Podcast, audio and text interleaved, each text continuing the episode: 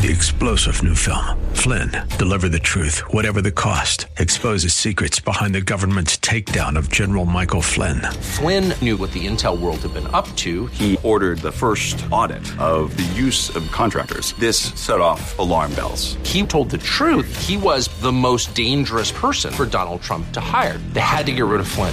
Flynn, Deliver the Truth, Whatever the Cost. Available now. Watch it today. Go to SalemNow.com. SalemNow.com.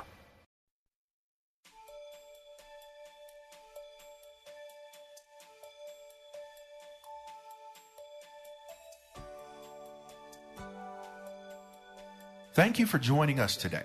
Bible scholar and attorney David Gibbs, legal counsel for Maranatha Bible Church, participated in a question and answer Bible study with Pastor Rander Draper. In his own words, attorney Gibbs likes to help people with real problems through the uncompromising application of God's word. Proverbs 3:5-6 teaches us to trust in the Lord with all our hearts and not our human, finite understanding, and to acknowledge him in all things as he directs our paths. Through application of this in all scripture, he serves as an advocate for Christ in all matters presented to him. Listen in as attorney Gibbs and Pastor Draper engage in this thought-provoking biblical dialogue. Scriptures will be referenced, so keep pen and paper ready. Now let's listen in. And by the way, we obviously stand in unity against any hate groups. Amen. But get ready. The definitions keep shifting. Mm-hmm. And there are people in our country, as crazy as this would sound, that would try to brand this man of God or this church as a hate group. You say, wait, we don't hate anybody. We've never discriminated. What are you talking about? Because you preach there's but one way to heaven. That is the message that's hated. Now, what worries me is lots of churches are drifting away from standing on that message. There's a doctrine, I don't want to get too theological on you, but you might hear, somebody says, we're Calvinists. Okay, there's some elements to Calvin that's not all bad. Mm-hmm. But here's the one problem with a hardcore Calvinist. They're fatalists. They believe whoever's going to get saved is going to get saved, and whatever's going to happen is going to happen, and let's go play golf. Mm-hmm. That's right. It's a lazy preacher's dream. Yeah. The reality is, see, here's what I believe. Okay, and you all can disagree with me, but I'll just give you my perspective. I believe if this man of God said, I'm done with ministry, doesn't mean he's a bad man, but I'm going to just go into business, I'm just going to try to make money, I'm just going to sell insurance or go do something else different, and that's what I'm going to go do. I believe when he's called of God to do what he's supposed to be doing here, that there would be souls in hell for all eternity as the result of his disobedience. I believe there's going to be people in hell that you could have reached if you'd have been obedient to God himself. And that's a little bit of a heavy thought. No, you say okay, it. I don't want to, and I'm not trying to put you in a scared sense, but I believe your life has purpose and meaning. And if you obey God and speak up for him, you'll accomplish things for him. And if you disobey him and don't speak up for him, you'll see the result of that for all eternity. That's why ministry matters. That's why that's why this church matters. We're doing something. We're doing the Lord's work. A hardcore Calvinist would be like, nah, whatever's going to happen is going to happen. Yeah, the Bible says whosoever, but it really means just the elect. And it's interesting. I've never met a Calvinist that wasn't part of the elect. They're kind of elite. I've hit this level, and I've had preachers come up to me and say, well, David, the homosexuals are going to take over. It's going to wax worse and worse, and that's just the way it is. But I'm just going to hold on with my 50, and we'll just sit quiet, and we'll just have nice services. How many believe that's turned into a country club? Mm-hmm. Yeah. The ministry of the church is not within the four walls. The ministry of the church is what we get out into the community. Amen. Wow, that's powerful. Thank you for that. Those answers. Wow. Is it possible for the church to receive government assistance without compromising the Bible? I'm going to answer that slightly artfully. Okay.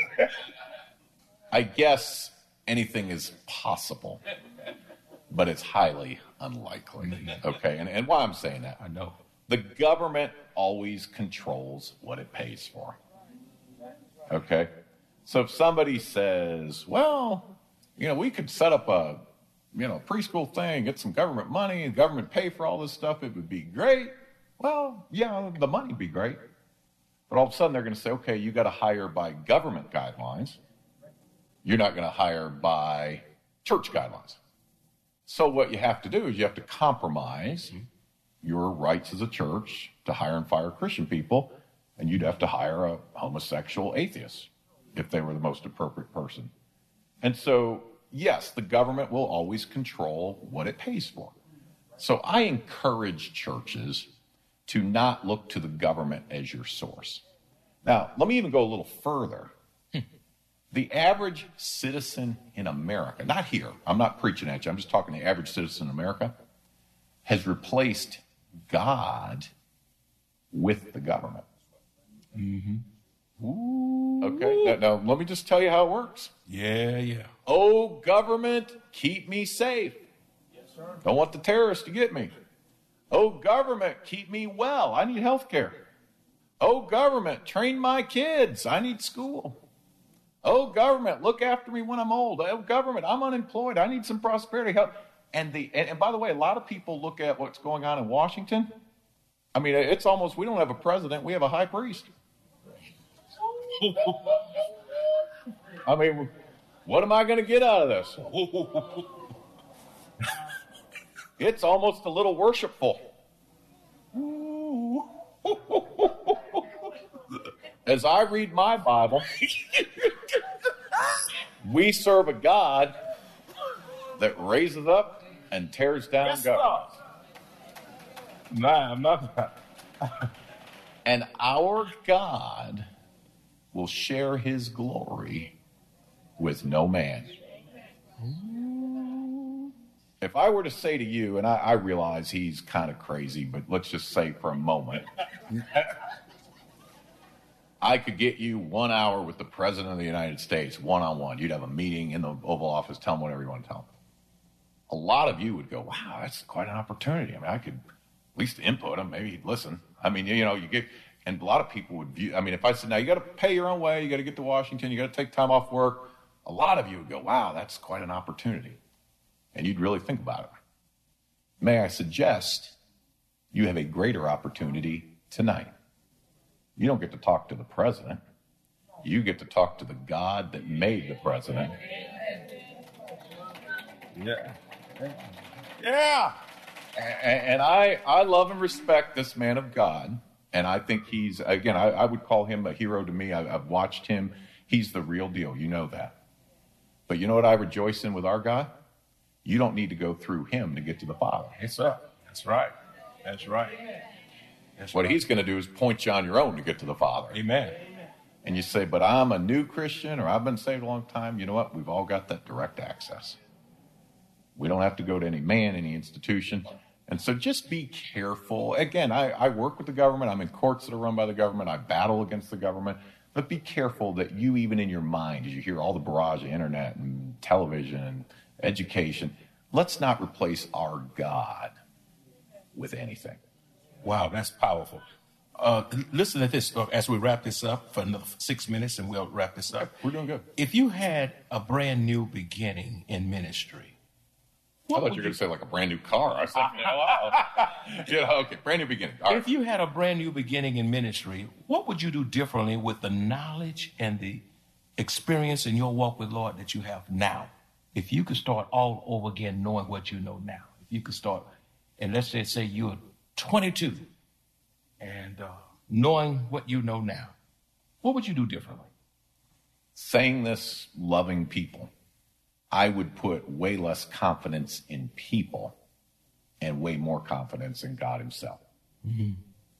A lot of us, and I'm confessing here. Me too.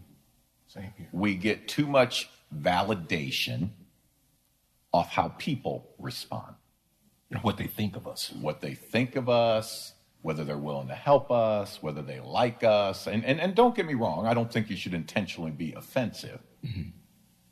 But, you know, you have to view the praise of men as a gift from the Lord if you get it. But here's the one little problem. It can become an idol. Mm-hmm. And it can almost become a little addictive.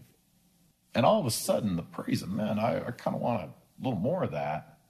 And then all of a sudden you run into a situation where you got to take a tough decision or a right stand, and you got to praise your heavenly Father but people are going to be upset. And I would encourage my own heart, as David did when he was all alone and nobody wanted to be around him and his family's gone and his guys wanted to kill him. And I would get much better at encouraging myself in the Lord and saying, Lord, men can praise me, men can criticize me, but I'm going to today do everything I can for your praise. Amen. What would you ask God if you could have anything you desired? Well, that's a good question. You know, I guess probably because I have the Bible example. If God really came and said, what would you like? I would say, Lord, I would like more wisdom. Mm-hmm. Now, and I don't say that I'm in any way in Solomon's stead, because I'm certainly not. But, you know, that is something that far exceeds value in terms of money or position or even influence. I mean, when you say, Lord, I want wisdom, and wisdom isn't just knowing the truth. You know, somebody says, I have knowledge. How many believe you can have knowledge? Mm-hmm. But wisdom's knowing how to use the truth. Mm-hmm. And that's a little different dynamic. And so, I mean, being very transparent, the Lord's been good. I eat well, and I've got a nice suit. I feel good. I mean, so the Lord's blessed me with a lot of wonderful things. But if he took all that away and I had wisdom, I'd say, Lord, I'm blessed. Mm-hmm. And yet, you can have all sorts of things. I mean, and I'm not being political here, but let's just even use our president. A lot of people would say, well, look at all the money. He's a billionaire. Look at all the power. He's the leader of the free world. He's elected. You know, he seems to, in the minds of the world, what more could he need? How many believe he could use a lot more wisdom? Yeah. How would you like to be remembered? As someone that lived to please his Lord and helped other people. You know, I often say to folks, you know, because I get in bad situations. I love your pastor. I love his church. I've been here for some of your annual meetings and celebrations and his anniversaries. And so I've had some blessed moments down here. Mm-hmm. But as a general rule, when I get involved in a church situation, it's not good. Mm-hmm. People don't call me and say, we just had 10 people trust Christ. We're growing. It's wonderful. Just thought you should know. I get the phone call where the police are here. Things aren't looking good. They just cuffed our pastor and he doesn't look happy. So I live in that world. But what I would like to be known as is he wanted to please his Lord and he had a heart to help other people. And when those pastors are in those bad situations, I say things, and I mean this, trials, and by the way, this applies to everybody here, every situation you can be in. Trials are for our making, not our breaking. Say that again. Trials are for our making, not our breaking. And then I tell folks, and I say this to y'all, I hope nobody here has a problem, but I promise everybody here, if we talk long enough, it's got a problem at some level. Mm-hmm. We might grade them as big problems or little problems, but they're all problems. And by the way, my little problem to you might be a real big problem to me. But the bottom line is when you go through something and you go through it all, at the end, you have a choice. And I don't judge people on the choice. I challenge them with the choice. Somebody says, you know, my spouse just died. I'm grieving. It's awful. Okay. Or I just had this horrible situation. I lost all my money. I'm in a bad spot. Okay. You can have a bad situation and you're grieving through it, but you got a choice to make. You can internally grieve. And I don't judge you. If you just say, you know what? I'm just going to be at home. I'm going to deal with this myself. I'm internalizing. It might be me and God, but it's me. I'm going to handle this. Okay. And that's one choice. I call that the internal option. But I always challenge folks to think about the external option. How can you take the pain of what you've gone through and help somebody else? And again, I don't judge you if you don't want to do it. I understand, because when you go through pain, it's very personal.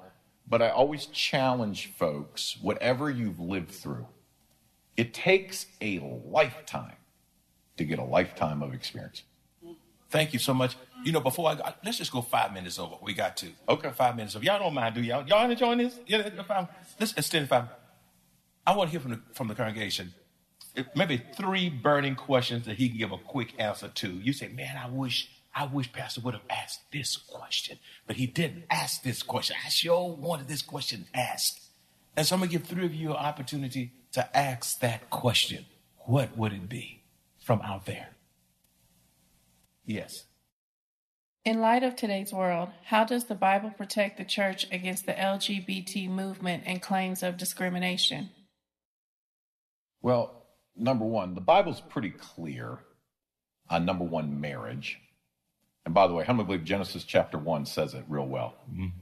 And if somebody says, wait a minute, what about polygamy and all the different things in the Bible? Remember, before sin entered into the world, God put a man and a woman, by the way, as their gender was determined at birth.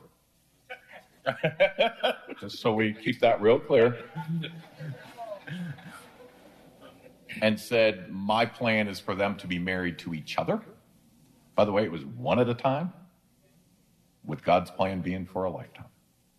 Now, after sin entered into the world, we've had lots of deviations. So we kind of know what God's plan is for marriage, for sexuality, for other things. We know that from the book, okay? Doesn't mean people can't have sins or scars, but we know what God's plan is. Now, we're in a culture right now that wants to move away from all of that. And so I encourage that you have to stand on the book regardless of the consequences. Now, there could be some consequences. Mm-hmm. Let me give you a big one. I hope never. Tax-exempt status goes away. Now, this property is beautiful. This area is boomed. I don't even want to guess what your taxes would be. But let's for a moment guess that it would be tens of thousands or even hundreds of thousands of dollars a year, just the taxes. Okay, church doesn't have to pay that right now. But all of a sudden, if they come and say, okay, here's the Bible, you have to compromise what you believe on the Bible to keep the tax exemption. Or you have to start paying, let's just use numbers, $200,000 a year. Now, how many believe that's going to be a hard moment for some churches? Because you're going to have some folks go, well, Pastor, is it good stewardship? Couldn't we lie to the government and keep our taxes down? I mean, what if we did kind of a don't ask, don't tell? We won't really let them in, but we just say we let them in. And the bigger question is, could people still tithe even though they don't get a tax write-off? Well, and let me put on the table, how many believe the command to tithe wasn't for a tax benefit? Okay. I mean, it was never put in the Bible to say, hey, here's a little trick.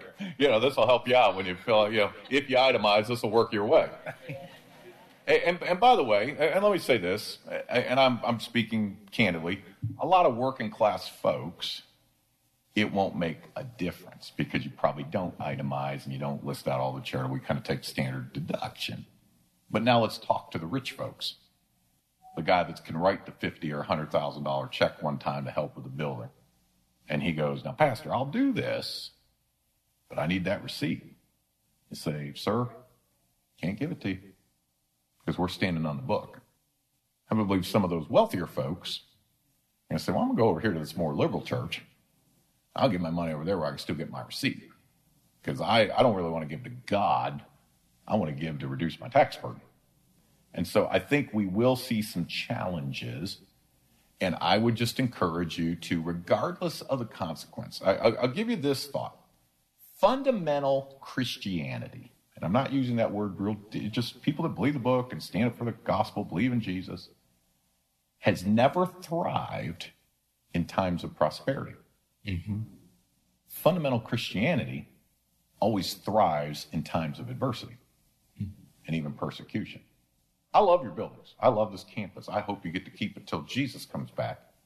But, you know, if we lost it all, how many believe we still have a church? Amen. And so don't let the prosperity become your God. What are your thoughts on how Texas businesses can lose all this money in fines in regards to the bathroom bill now circulating? Number one, it's insane what we talk about as the issues of our day, okay? My mother, she's in her mid-70s, great lady. She didn't know what a homosexual was until she was a senior in college, Kent State University up in Ohio, secular school. She was studying advanced psychology. The chapter was deviant behaviors. She'd grown up in a predominantly Catholic part of Cleveland, Ohio. And she's like, you telling me there's like men that get with men and women that get with women? That don't seem right. That's your deviant. That was my mother. Okay. I grew up in a Christian home, Christian school. I was blessed to be fairly sheltered, probably seventh grade. You know, I'd kind of heard about gays and and it was permeating its way into the culture. How many understand now we got our preschool to early elementary kids? They may not know what, sexually is actually happening, but the terminology, the buzzwords, the understandings, Caitlyn Jenner, Bruce Jenner. You see what's in our culture right now. I was in a restaurant in rural North Carolina Sunday night, and this transgender person walks in and sits at the table, and they got a camera, and they're doing a documentary. This is in a town with 10,000 people in North Carolina. What's it like to live in the Bible Belt as a transgender person? And they're interviewing them in the corner of the Ruby Tuesdays. You just would never see that. The LGBTQ is out of the closet. I believe lots of Christians have climbed in. Mm-hmm. As we've grown quieter, the bizarrity has gotten louder. Now, back to the bathroom bill. A couple quick things.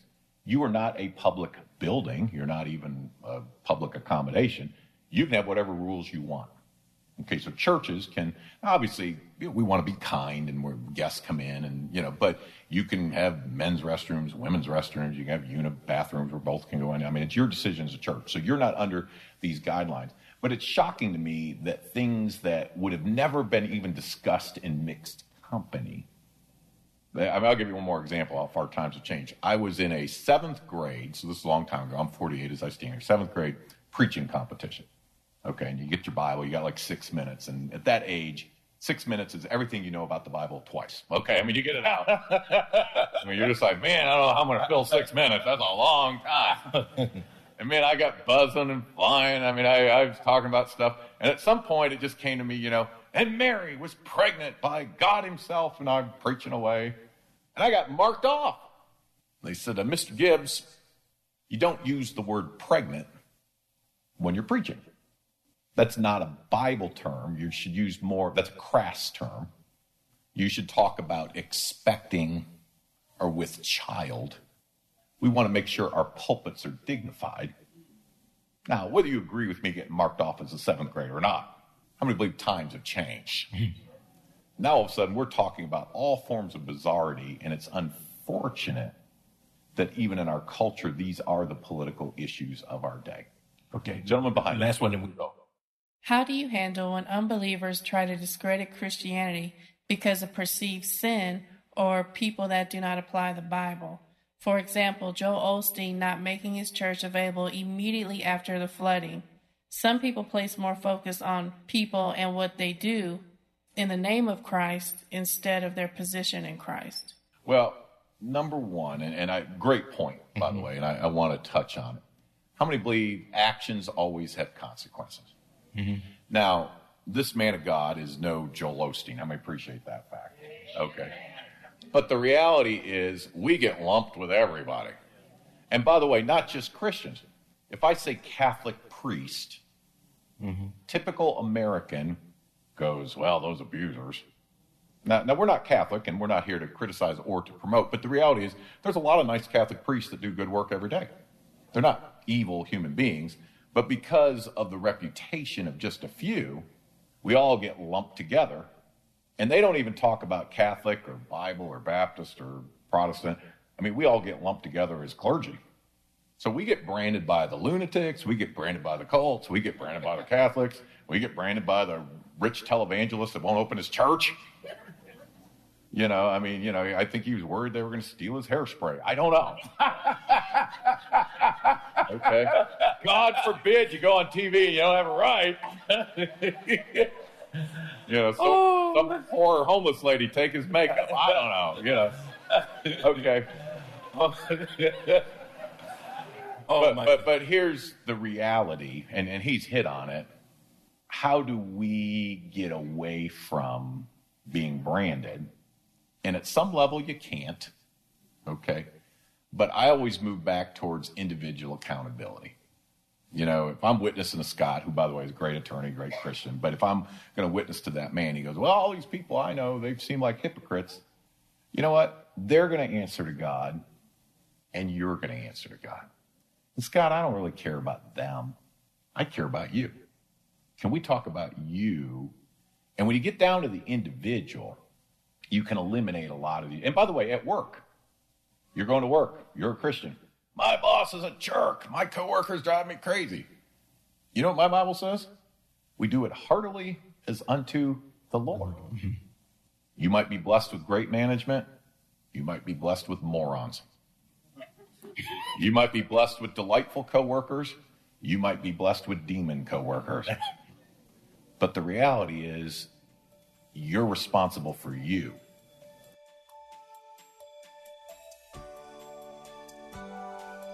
Thank you for tuning into this program from the Maranatha Bible Church Broadcast Ministry. This broadcast is supported in part by your generous financial contributions, and we invite you to partner with us in spreading this important word throughout our local community and the world. If the Lord spoke to you in this message, let us know. Call us at 210-821-5683. Even better, come and visit us at 7855 East Loop 1604 North, Converse, Texas 78109, directly across from Randolph Air Force Base. If you'd like to order today's message, visit our website at www.maranathasa.org, where you will find an archive of audio and video messages. You can also find service times, directions to the church, upcoming events, and much, much more. Tune in next week as Pastor Draper continues to teach us from the Word of God. Thank you for joining us today, and may the Lord's blessings be upon you. 3-star General Michael J. Flynn, head of the Pentagon Intelligence Agency, knew all the government's dirty secrets. He was one of the most respected generals in the military. Flynn knew what the intel world had been up to. He understood its funding. He ordered the first audit of the use of contractors. This set off alarm bells. The explosive new documentary, Flynn, Deliver the Truth, Whatever the Cost, and covers the facts behind this scandal. Flynn told the truth. He was the most dangerous person for Donald Trump to hire. I find out the worst enemy that I'm going to face in my life is right here in America. They took my assessment and they wanted me to change it. And I was like, I'm not changing it. They had to get rid of Flynn. With in-depth interviews, archival footage, and never-before-seen personal records of the man behind the headlines. I just felt like I was drowning. Flynn, Deliver the Truth, Whatever the Cost. Available now. Watch it today. Go to SalemNow.com. SalemNow.com.